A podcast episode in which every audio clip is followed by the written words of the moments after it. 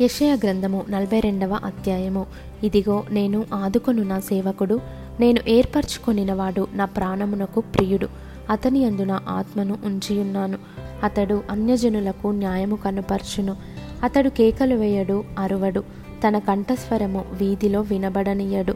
నలిగిన రెల్లును అతడు వీరువడు. మకమకలాడుచున్న జనుపనార వత్తిని ఆర్పడు. అతడు సత్యమును అనుసరించి న్యాయము కనుపర్చును. భూలోకమున న్యాయము స్థాపించే వరకు అతడు మందగిల్లడు నలుగుడు పడడు. ద్వీపములు అతని బోధ కొరకు కనిపెట్టును. ఆకాశములను సృజించి వాటిని విశాలపరచి భూమిని అందులో పుట్టిన సమస్తమును పరచి దాని మీదనున్న జనులకు ప్రాణమును దానిలో నడుచు వారికి జీవాత్మను ఇచ్చుచున్న దేవుడైన యహోవా ఈలాగు సెలవిచ్చుచున్నాడు. గ్రుడ్డివారి కన్నులు తెరచుటకును బంధింపబడిన వారిని చెరసాలలో నుండి వెలుపలికి తెచ్చుటకును చీకటిలో నివసించే వారిని బందీగృహంలో నుండి వెలుపలికి తెచ్చుటకును యహోవానగు నేనే నీతి విషయంలో నిన్ను పిలిచి నీ చేయి పట్టుకొని ఉన్నాను. నిన్ను కాపాడి ప్రజల కొరకు నిబంధనగాను అన్యజనులకు వెలుగుగాను నిన్ను నియమించి ఉన్నాను. యహోవాను నేనే. ఇదే నా నామము. మరి ఎవనికిని నా మహిమను నేనిచ్చువాడను కాను. నాకు రావలసిన స్తోత్రమును విగ్రహములకు చెందనీయను. మునుపటి సంగతులు సంభవించెను గదా క్రొత్త సంగతులు తెలియజేయుచున్నాను. పుట్టక మునుపే వాటిని మీకు తెలుపుచున్నాను. సముద్ర ప్రయాణము చేయువారలారా? సముద్రములోని సమస్తమా? ద్వీపములారా? ద్వీప నివాసులారా? యహోవాకు క్రొత్త గీతము పాడుడి. భూదిగంతముల నుండి ఆయనను స్తుతించుడి. అరణ్యమును దాని పురములను కేదారు నివాస గ్రామములను బిగ్గరగా పాడవలెను. సెలా నివాసులు సంతోషించుదురుగాక. పర్వతముల శిఖరముల నుండి వారు కేకలు వేయుదురుగాక. ప్రభావము గలవాడని మనుష్యులు యహోవాను కొనియాడుదురుగాక. ద్వీపములలో ఆయన స్తోత్రము ప్రచురము చేయుదురుగాక. యహోవా శూరుని వలె బయలుదేరును.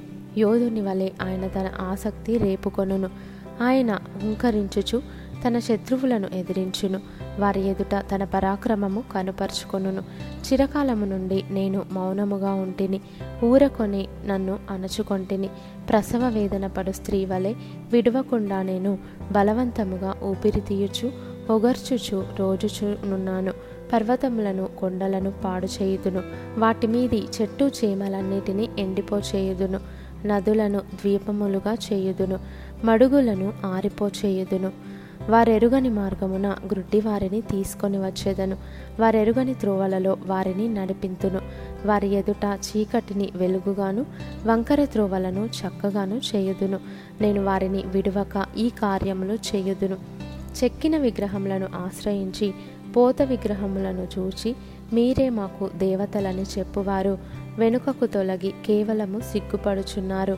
చెవిటివారలారా వినుడి. గ్రుడ్డివారలారా మీరు గ్రహించినట్లు ఆలోచించుడి. నా సేవకుడు తప్ప మరి ఎవడు గ్రుడ్డివాడు? నేను పంపు నా దూత తప్ప మరి ఎవడు చెవిటివాడు? నా భక్తుడు తప్ప మరి ఎవడు గ్రుడ్డివాడు? యహోవా సేవకుడు తప్ప మరి ఎవడు గ్రుడ్డివాడు?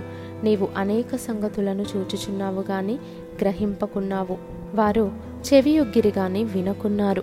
యహోవా తన నీతిని బట్టి సంతోషము గలవాడై ఉపదేశ క్రమమొకటి ఘనపరచి గొప్ప చేసెను. అయినను ఈ జనము అపహరింపబడి దోపుడు సొమ్మాయను.